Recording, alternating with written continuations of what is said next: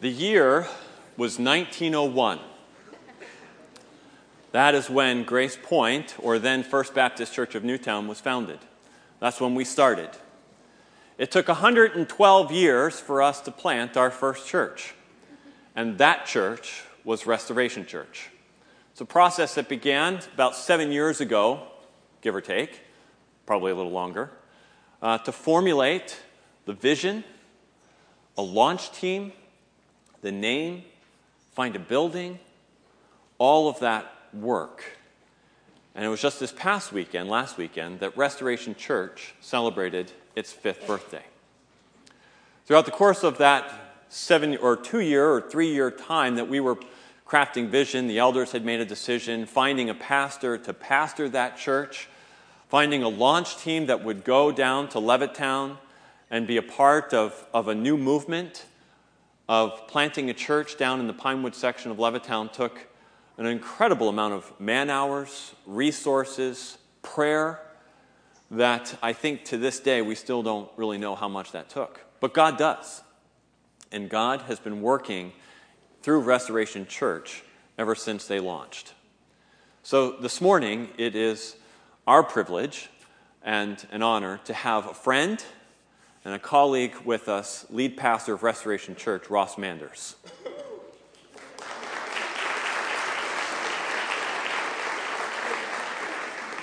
And Ross is, is going to preach this morning while Dave is down at, at Restoration. And Ross, I understand Dave gave you a really easy passage to preach this morning. Very, very oh yeah. So, yeah. Steve, thank you. Uh, yeah, it's an honor to be here with you all this morning. Uh, Dave is down at Restoration this morning. I gave him a very easy passage in Philippians 2, talking about the, the love of God for us and how we're supposed to be like Jesus. You know, it's all nice and good. Uh, he asked if I would come and preach on Revelation 12 and 13. so here I am. Um, restoration uh, exists uh, by and large because Grace Point uh, commissioned us, and you were so sacrificial, and you raised up servants to come alongside of us and to go with us. And we just want to say thank you because we would not be in existence. Levittown would not be experiencing transformation like it is. Individual lives wouldn't be changed, households wouldn't be changed if Grace Point did not have a vision to plant a church. And so, thank you, thank you, thank you. Um, we're so excited to, to, partner with you, to call you a sister, and, and to be doing the work together uh, within this region um, to help people experience restoration, to experience through the grace uh, that is offered us. So, thank you so much. Um, we did celebrate five years just last week, so it's amazing to think about five years already. Um, but in honor of our fifth birthday, we put together a 26 minute long documentary of the last five years. That you can go to our website on our media page and check that out if you're interested. It's, it's, it's very honoring of Grace Point, and so um, I would encourage you all just to even just be encouraged by, uh, again, Grace Point planted a church in Levittown and to see how it's impacting people's lives uh, down there. So I'd encourage you to check that out if you get a free 26 minutes uh, in your day someday, maybe over your lunch hour or something. Uh, but this morning, I have been asked to delve into, man, you know what? Revelation 12 and 13 is a dense, hard two chapters to understand in Scripture, but we are going to do our best to unpack what God is telling us through this passage of Scripture. If, even, even if you're not a Bible reader, you know, even if you don't um, read the Bible regularly, maybe you didn't grow up in church, maybe the Bible isn't something that you come to often or you, you don't read it daily, there's a section of Revelation that you're probably familiar with. Even if you've never read the text before, you're probably familiar with this section of Revelation because this section of Revelation holds three little numbers that most everybody in the world can reference. And those three numbers are 666. So thanks, Dave. Thanks for this uh, challenge this morning. Appreciate that. I was watching a YouTube video just this past week, and um, I was reading the comments on this video. And somebody had remarked, he was like, oh no, oh no, oh no. I am the 666th like on this video. Something is going to happen. I mean, why why do we have this paranoia around this number? Just last week, I was having a conversation with a friend about how he had watched a YouTube video and how this guy had purposely implanted a microchip in his hand that had all of his banking information on it. And he was walking around seeing if he could scan his hand and try to pay for things through it. And people thought, hey, this is how it's going to be in the end. This is the mark of the beast. Of course, you never get that. There, did, didn't, didn't you know that there are you know 66s embedded into every barcode? That's not actually true, by the way. But people say things like that. I had a friend in college whose uh, mom got 666 stamped upon her license plate, and she threw the biggest fuss in the DMV. She demanded that it be returned and that she get a new license plate.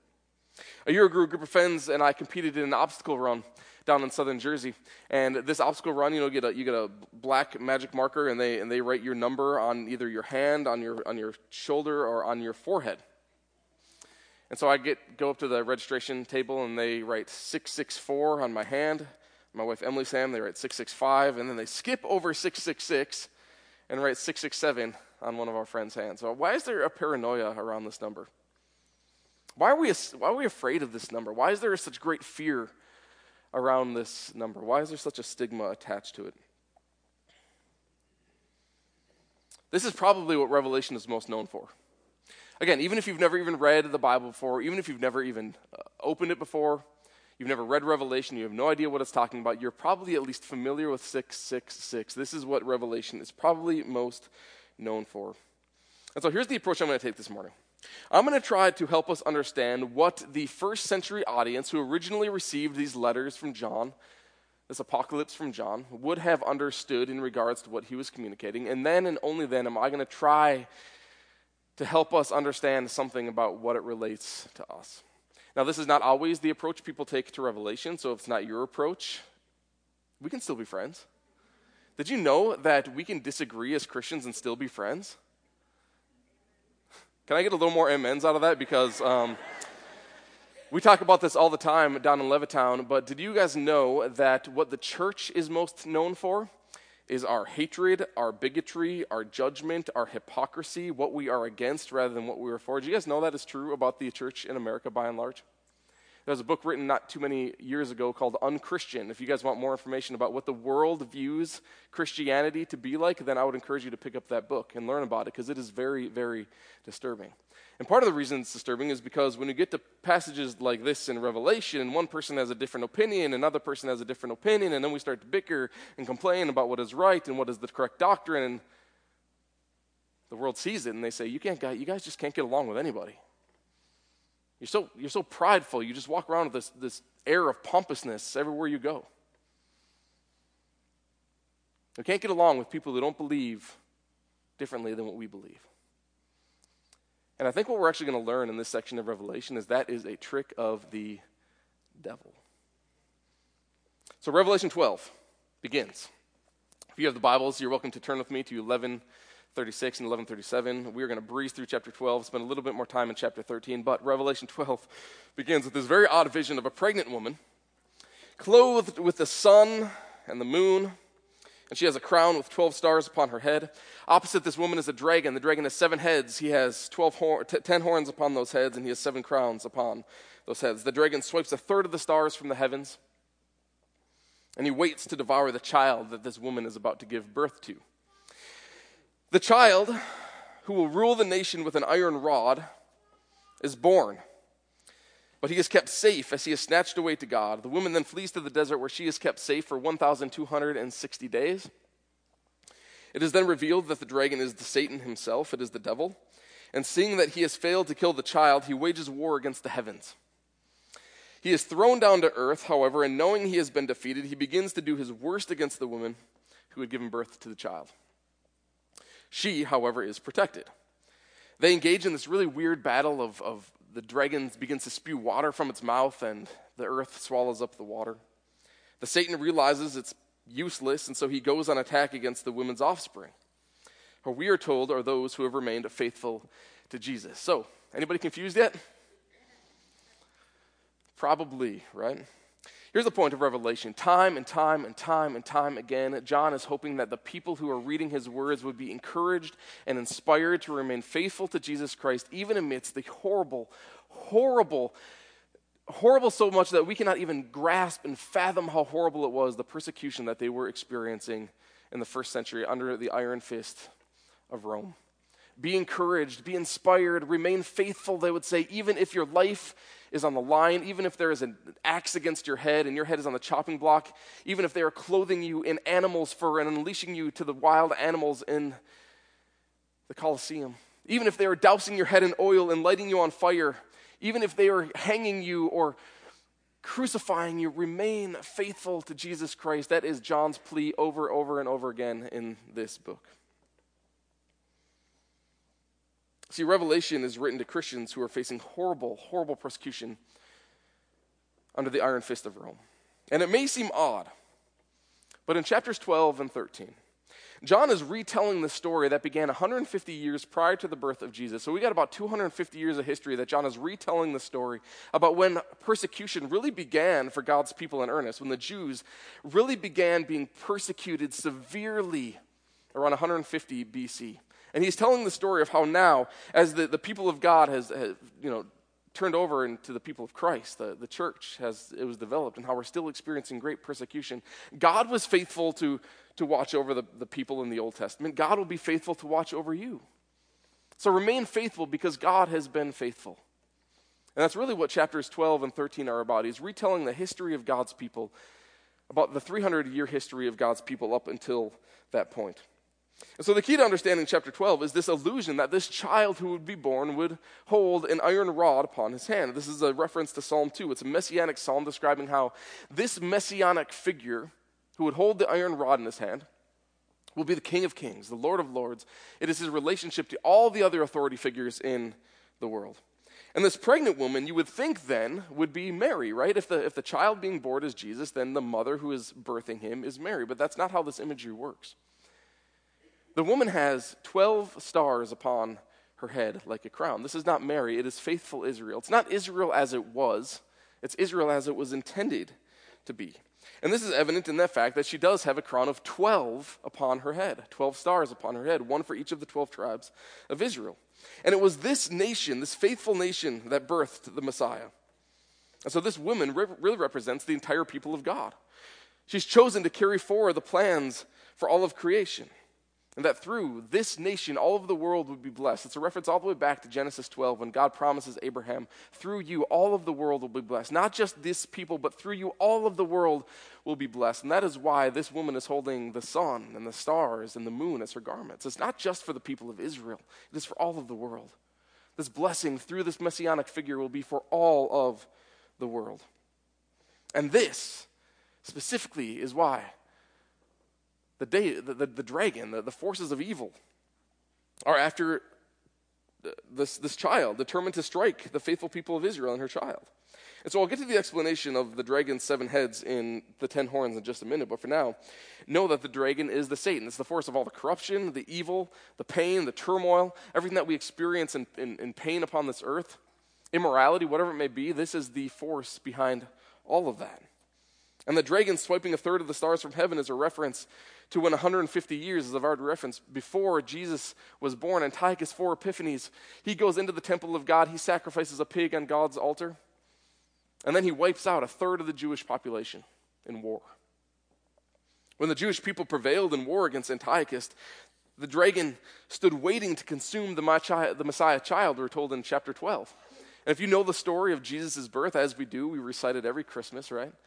Jesus, as he was born, was, was threatened heavily. King Herod wanted to destroy him and kill him. It's a reference to when Jesus was born, how his life was being threatened.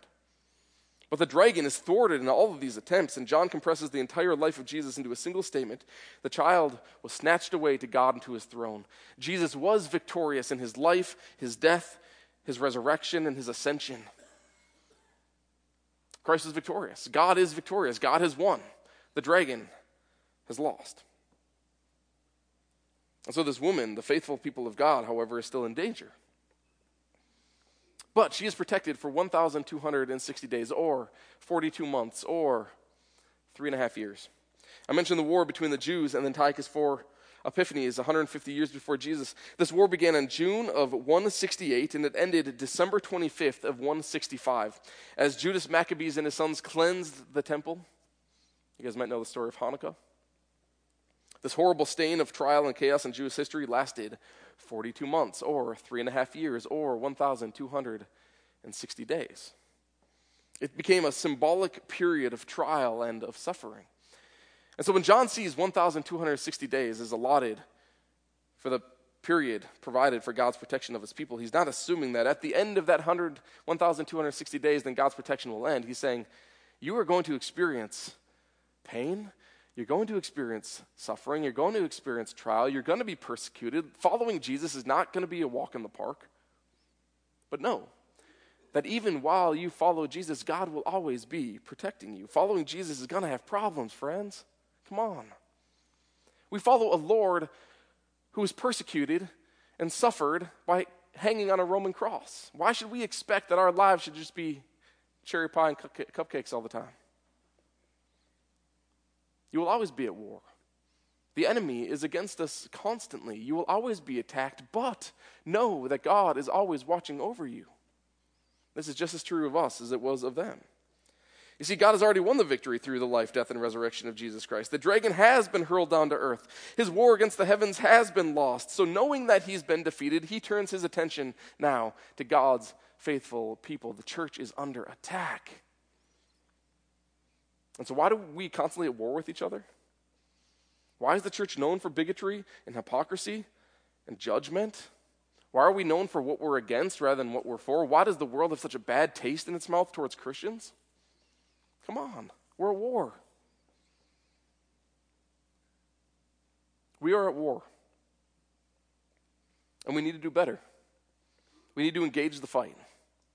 We need to enter into the battles through prayer, through perseverance, through proclaiming the gospel of Jesus Christ, through acknowledging that we are covered in the victory and the shed blood of Jesus. We are at war.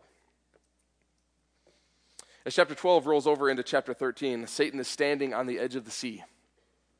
He's looking at all these little ragtag groups of Christians that have popped up over the Mediterranean world. And he calls up his monsters out of the sea to come and wipe them out of existence.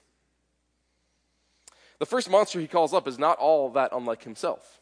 This monster is a mimicry of the dragon. The, the monster has seven heads, it has ten horns. It's a, it's a monster that is holding the essence of the dragon and the mentality of the dragon, the disposition and the longings and the purposes, the desires, the heart, the image of the dragon. This monster is just like the dragon, a mimicry of the dragon, doing now the dragon's work on earth. The monster is described as having ten horns, seven heads, and that resembles a leopard, a bear, and a lion, just like the dragon was in chapter 12.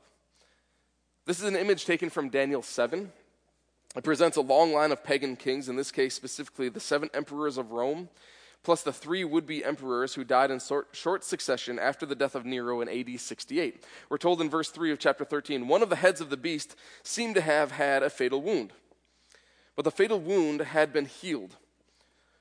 The whole world was filled with wonder and it followed the beast. So there are four emperors prior to that of Nero who rose to power in AD 55. I apologize for how small this is, but you can see that this is the succession of emperors all the way beginning um, uh, with Augustus all the way to the end of the first century. Nero came from ruthless parents, some of the most horrible people antiquity has ever described. For sport, they would kill their friends. They'd, they'd, they'd, have dinner parties and they would put their friends in arenas and they would have them, their, their own friends um, kill each other for sport. This is the family that Nero grew up in. Horrible, horrible people. And when Nero wasn't the clear successor of the throne, every mentor in his life told him to take it by force. Your brother's in your way, just kill your brother. Your stepbrother's in your way, just kill your brother. Get rid of all the people who are in your way to acquiring the throne. And so that's exactly what Nero did. To pass the time, Nero would roam the streets at night, beating and raping and killing whoever he encountered. It didn't matter if they were male or female, children or adult. Just what he did for fun, just what he did for sport. He watched his parents do it, he did the exact same thing. In AD 64, he burned 10 of the 14 sectors of Rome to the ground. He blamed Christians on it. But in this, it began a horrible spree of persecution all throughout the Mediterranean world. All the while, Nero sat on his throne, claiming to be the one and only God. the King of Kings, the Lord of Lords, the Son of God, and that he and he alone should be preeminent and worshiped above all other deities. He claimed immortality. That even if he were to die, that he would rise again and again and again and again. And so after Nero committed suicide, several kings rose to power claiming the spirit and the ways of Nero as their god. Nero himself wasn't actually resurrected as he claimed he would be, but his ideals certainly were. His cruelty certainly was. His hatred of Christians certainly was. His desire to wipe Christianity off the face of the earth certainly was. Everything that he stood for was resurrected with the emperors that followed him. And it is this same Emperor Nero that is at the center of this next monster, or perhaps more appropriately, his ideals. Then I saw a second beast come out of the earth. It had two horns like a lamb, but it spoke like a dragon. It exercised all the authority of the first beast on its behalf and made the earth and its inhabitants worship the first beast, whose fatal wound had been healed. So John saw this as a great parody. Right, the true ruler of the world, Jesus Christ, who is described in chapters 4 and 5 of Revelation as a sacrificial lamb. Yes, a lamb who has been slain, but a lamb who now stands victorious, is being mocked by this lamb like, dragon like figure. The dragon had set himself up as the ruler of the world through establishing Rome and its ideals bent on hatred and cruelty. But that was the first monster. Now comes this second monster, very much like the first, but subordinate to the first. See, these are the local expressions in every city and every town directing the attention and worship of their people to the first monster, to Caesar worship. It performed great signs, verse 13 says, even causing fire to come down from heaven into earth in full view of the people. Because of the signs it was given power to perform on behalf of the first beast, it deceived the inhabitants of the earth. It ordered them to set up an image in honor of the first beast who was wounded by the sword and yet lived, Nero. The second beast was given power to give breath to the image of the first beast so that the image could speak and cause all who refused to worship the image to be killed. So, worship the first monster, the emperor, and the power of Rome through the local expressions of the second monster, an image, a statue of the Caesar, or be killed. This is their choice. Christians of the first century had a choice bow down, kiss the image of the Caesar, and you can live. We don't care if you worship Jesus, you know, we don't care who your God is, but as long as you put the Caesar as preeminent and every other deity and every other God is subject to him, we don't care who you worship. Bow down and kiss the Caesar, and you can live. Otherwise, prepare to put your head against the chopping block. It's your choice. What are you going to do? Worship the image of the monster, or you will be killed. But not only this, if, if Christians somehow evaded persecution and death, Rome made it impossible to live within their society. Verse 16 tells us that it also forced all people, great and small, rich and poor, free and slave, to receive a mark on their right hands and on their foreheads so that they could not buy or sell unless they had the mark, which is the name of the beast or the number of its name. This calls for wisdom. That the person who has insight calculate the number of the beast, for it is the number of a man, and that number is 666. And it absolutely does call for wisdom, does it not? Not only to decipher who John is actually referencing in this, but then to ask ourselves, what does it mean for us today? What are we supposed to glean from this? No, what are we supposed to take from it? What's it all about? See, according to Revelation, the mark of the beast, the number 666, is of a man. It's in reference to a man. In the Hebrew and Greek languages, each letter had a numerical value. So, you know, if you were to do this in our day, it'd be like A equals 1, B equals 2, C equals 3. It's a little more complicated in their day, but every letter in the Hebrew and Greek languages had a numerical value. So many who wanted to encode a message would then attribute a number to someone rather than simply stating their name. We see this actually in the genealogy of Jesus in Matthew 1. You know, people were like, oh, the genealogy, it's so boring, it's so boring. But to the Jewish people, they would have been so excited by what the genealogy is trying to communicate. If you ever read Matthew 1, there is a number that pops up time and time and time again. And that number is 14. 14 pops up over and over again in genealogy of Jesus in Matthew chapter 1. And anybody in the Jewish world of their day would have known that King David's number, if you were to take David's names and apply a number to it, was 14. And so genealogy, the genealogy in Matthew 1 is just shouting, David, David, David, this is the Messiah. This is the one we've been waiting for. This is the one who was promised, the king. Like David, the Messiah is coming. This is Jesus, the Messiah. And so, very similar in their day, you know, political leaders, everybody who was famous, had a numbers, numbers tr- attributed to their day. And so, John, the author of Revelation, finding himself under constant oppression and persecution, found that using a riddle to describe someone was far more effective than using their name. I think he wanted to protect himself, he wanted to protect his leaders. I have friends who are serving as missionaries in countries that, um, you know, Christianity is illegal. And early on, I remember getting these emails saying, "Hey, you guys, I'm you know I'm heading off to the Middle East. I'm heading off to China. I'm going off you know to these countries that, that Christianity is now legal. And and if you're ever going to write to me, make sure that you don't use words like Jesus or God or Trinity or church or blessing or praise or worship or any of these religious you know Christianese type languages because all of our emails are electronically electronically censored.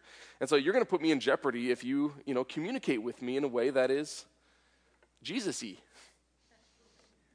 And so we didn't. Or we misspelled Jesus. We, you know, left out a U or something. You know, we, we would misspell the word so that their censors would not pick it up. And it was the exact same way in first century Palestine. I've already discussed how paranoid Emperor Nero was, how he hated Christianity. And so, how do you communicate to Christians the need to be faithful amidst horrible, horrible persecution? But not condemn you know, Rome and, and tick them off in the process? How do you equate the Roman emperors being as significant and, you know, shadowing the Satan himself, but not use language that's going to tip it all off? See, in the first century Roman world that spoke primarily Greek, Nero had a number, and that number was 1005. John couldn't use that number because in the first century Roman world, people were graffitiing that number all over the place. Everybody knew what Nero's number was, so it was too obvious. It would tip him off. So John couldn't use the number in Greek. He's writing to a primarily Jewish audience, Jewish Christian audience, and so he uses a Hebrew equivalent instead. In the Hebrew, Nero Caesar equals 666. And we're told that the mark of the beast is a symbol given to those who identify with the person, right? Those who would bow down and kiss the image of the Caesar then would identify with it. And during Nero's reign, he implemented, as other world leaders had done at his time, a whole system revolving around his own worship that you could not buy or sell in the marketplace without acknowledging that you worshiped the Caesar. They made it impossible to exist within their society if you were not willing to worship the Caesar. And so they would give you a, a, stamp, a mark, a tattoo upon your, your hand or upon your forehead to indicate that you had bowed down and kissed the image of the Caesar, that you were holding the worship of the Caesar as preeminent about all other worship. And unless you had this mark, you couldn't buy or sell in any Roman marketplace. You essentially could not exist as a Roman citizen in the Roman Empire unless you were willingly submitting to Nero, to his ideals, to his ways, and to the ideologies of Rome. And so, in this way, it was a literal mark or stamp. Basically, the mark was proof that you had registered with the government your religion. And so I'm not going to talk about the current political landscape of our world or our country in great detail, but if you want to talk about current applications of the mark of the beast in our day and age, don't look to microchips being implanted in hands. Look rather to a government that forces its people to register their religion. And if they abide then by the religion of the government, that they would receive said perks of such government. And if you will not abide by the religion of the government, then you will not exist within that society, or you will be targeted or persecuted within that society. It's happening actually all over the world in countries. There's a government religion, and they're forcing all people to follow it. And if you do not, then you will be targeted. It was suggested even within our own country that that would actually take place. But in another, I think, even more profound way, there is a spiritual implication to this. Remember, one thing is that Revelation is adamant to claim over and over and over again is that victory comes through the suffering love of Jesus Christ. It is through his sacrifice that victory was made. That the path to redemption, the path to restoration, the path to transformation, the path to healing and to forgiveness always leads through love. And so I need to turn from Revelation real quick to make one thing simple and clear. The grand story that is being told throughout all Scripture is how God saw us in our great need, but in His love for us came near to us so that in response to that love, we would in turn love our neighbors, love others. So when Jesus claims the entirety of the law and the prophets can be summed up in this one command to love the Lord your God with all of your heart, soul, mind, and strength, and to love your neighbor as yourself, he's claiming that the whole Jewish Bible can be summed up in a single commandment. Respond to God's love for you by loving others. So here's the thing Jesus didn't pull this command out of thin air, he didn't make it up on the spot. It was the tradition and assumed way of life of those who were earnest in following God. This command to love God and others was the cornerstone of Israelite faith and practice. And this is precisely where Jesus took it from. He took it from the Shema in Deuteronomy 6. Not only this, Deuteronomy also indicates that our love for God and love for others is to be the conversation that we engage in all of the time. That the, excuse me, that the words we have upon our lips all of the time are love for one another. That the conversation is always foundationalized and contextualized in a love for the other. Impress this on your children. Impress the love upon your children. Talk about love when you sit in your house, when you walk by the way, when you lie down, when you rise. Make love the conversation you engage in all of the time. And so, in order to assure that the Israelites remembered this call, God tells them to tie them or bind them as a sign on your hand, right? This command to love God and respond to God's love by loving others. Write it upon your hand, put it upon the frontlets or your forehead. Write them on the doorposts of your house, on your gates. Surround yourself with this reminder to love God with all that you are, and as a response to your, uh, sorry, as a response to God's love for you, make sure that you apply that same love to your neighbor. Jews took this very seriously. They developed phylacteries, which were little scrolls that contained this simple command to love God in response to that love that we ought to love our neighbor. They put it upon their, their, their wrist. They, they wore it as like a bracelet upon their wrist. They put little boxes upon their forehead. They created mezuzahs, which were wooden boxes that they put upon their doorposts and they put upon the gates of their house. And so every time they entered the house, they would hit their doorpost as a reminder that they were called to love God with all that they are, to apply that love to their neighbor. The Jewish people literally surrounded themselves with this command to love God with all their heart, soul, mind, and strength. And the reason that they tied it to their head was so that everything that they thought would have to pass through this reminder that we are to love God with our mind. And they put it upon their hands as a reminder that they said, with everything that we do with our body, with all of our strength, with however our hands move, we are to love with it. The first thing the Jewish people said as they woke each morning was this command. The last thing they did as they went to bed was say this command. Again, it functioned as a bookend to remind them that every single moment in between that bookend was to be defined by a love for God, and in response to that love that God had for them, that they were to love their neighbor. It is this committed, dying to selfish, self interest, self gratifying, self pursuits, this enduring love for God that secures victory. That tells us that the great accuser, that all of his torrents of lies that come out of his mouth like a flood of water, all of his accusations have no foundation when we are living in the love of God. All the fear that he wants to generate within you has no foundation when you are living in the love of God. And so keep this in mind as we go back to Revelation. In the ancient world, the numbers had great significance. Jews would look at the number seven, for instance, and they would see this is the divine number, this is the holy number, this is God's number. And because this was the case, six, they would say, who fell one short of seven, was the epitome of imperfection.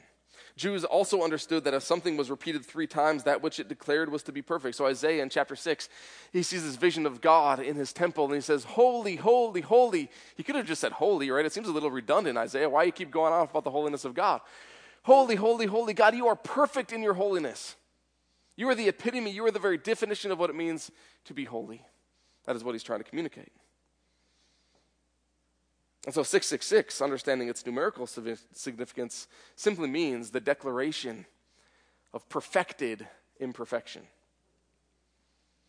See, those who take upon themselves this number are perfected or hardened in their imperfection. It is the complete denial of God. That's the hardened heart. Consider more importantly where the mark is placed, right? The beast also forced all people, great and small, rich and poor, free and slave, to receive a mark on their hands and on their foreheads. Remember the command that lays the foundation for right relationship with God and secures the victory. Is at the heart of God's redeeming story is to be put upon our hands and upon our forehead. We are replacing our command to love God with all that we are with a hardened, apathetic heart. See, the mark of the beast, for those who have it, is this agreement that we are perfectly imperfect, that we are hardened in our imperfection, that we couldn't care less about serving God, about loving God and responding to God's love for us, and in turn, loving others. It's just, it's just not what we're interested in. It's not my motivation. It's not my disposition. It's not how I'm going to live my life. The hardened heart is the heart that has given up trying. If you look at your hands and say, you know what, these hands are mine. I can do what I want with these hands. I don't have to submit these hands to anybody. I am my own person and I can do whatever I want with my hands. If you look at your brain and say, I can, I can do whatever I want with my brain, my mind that God has given me, yeah, it's mine to do what I will with. My eyes, I can do whatever I want with my eyes. I don't care what they view. I don't care how it offends people. I can do whatever I want with it. My mouth, it's my mouth. I don't care what I say, how it offends you.